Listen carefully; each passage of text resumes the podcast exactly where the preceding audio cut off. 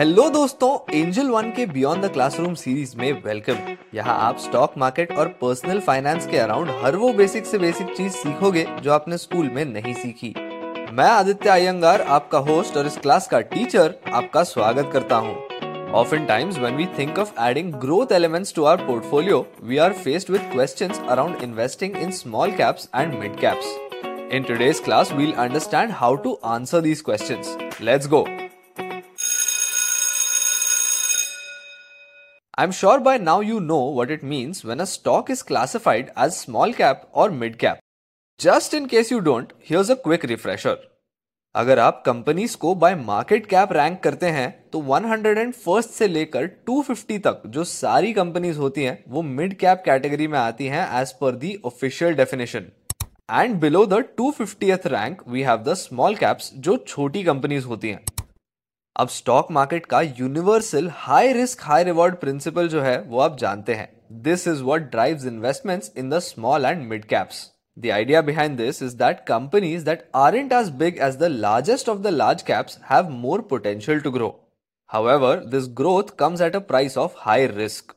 तो इन सारे स्टॉक्स में इन्वेस्टमेंट काफी रिस्की होती है, लेकिन कुछ प्रोज एंड कॉन्स भी होंगे। स्मॉल कैप बेटर है या मिड कैप, ये जानने आपको कुछ चीजें समझनी पड़ेंगी और अपने आप से कुछ सवाल पूछने होंगे। सबसे पहले आपको पता करना होगा कि आपका टाइम होराइजन कैसा है। Let's say there is a separate corpus of money that you are certain you won't need for the next decade. ऐसी केस में आप ग्रोथ पर फोकस कर सकते हैं एंड स्मॉल कैप्स में बी अ बेटर ऑप्शन, क्योंकि यहाँ पर आप सबसे छोटी कंपनीज में इन्वेस्ट कर रहे हो and over the long term यहाँ पर रिस्क और रिवॉर्ड दोनों ही हाई होंगे। And since you have a long time horizon, you might be comfortable with the risk. लेकिन ये तो एक on paper logic हुआ going by the traditional concepts. What if you don't like the risk? What if आप एक risk averse individual है और आपको थोड़ी growth भी चाहिए?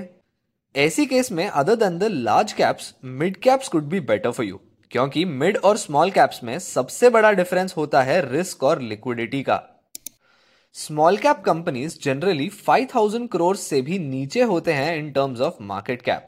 करेक्शंस की समय ये सारे स्टॉक्स सबसे ज्यादा सफर करते हैं क्योंकि इतने लिक्विड भी नहीं होते। कई बार तो इनकी डेली वॉल्यूम सिर्फ कुछ हजार शेयर्स के अंदर होती है।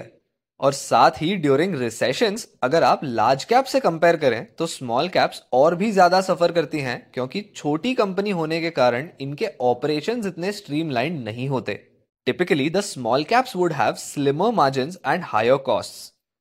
On the other hand, when compared to the small cap category, mid cap companies have better economies of scale. इसका मतलब होता है जो added advantage एक कंपनी को मिलता है due to having more scale, that is size.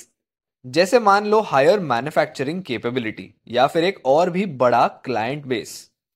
अगर एकदम शॉर्ट में बोलूं ना तो small caps would be much more prone to violent price movements during recessions and market corrections. अब देखिए, grass is always greener on the other side. दोनों cases में ही ट्रेड ऑफ्स हैं। आपको मिड कैप कैटेगरी में over the very long term large cap से थोड़ी बेहतर ग्रोथ मिल सकती है। यही स्मॉल कैप्स की केस में थोड़ी और ज्यादा होगी, लेकिन रिस्क भी यहाँ पर सेम या उससे ज्यादा प्रोपोर्शन से बढ़ेगी।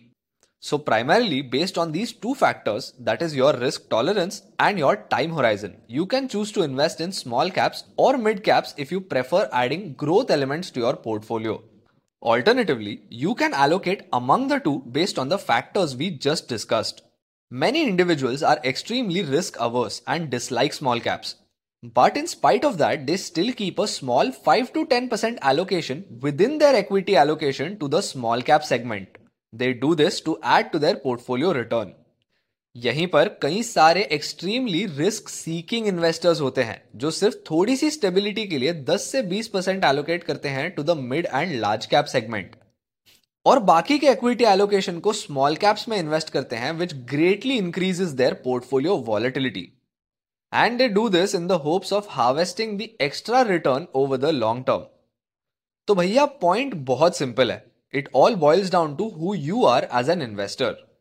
आपको सिर्फ एक चीज याद रखनी है, that is, जितनी ज्यादा छोटी एक कंपनी होती है उतना ही ज्यादा बिजनेस रिस्क होता है, उतनी ही कम उसकी लिक्विडिटी होती है और उतना ही बड़ा उसका ड्रॉडाउन होता है in times of market crisis. और ये देखो दोस्तों, बेल बज गई। मैं आपको मिलूंगा अगली क्लास में। तब तक के लिए बिना भूले अपने फेवरेट पॉडकास्ट स्ट्रीमिंग प्लेटफॉर्म पर सब्सक्राइब करना। और हाँ, अगली क्लास में भी अटेंडेंस कंपलसरी है। See you next time. Investments in securities market are subject to market risk. Read all the related documents carefully before investing. For disclaimer details, please visit our website www.angelone.in.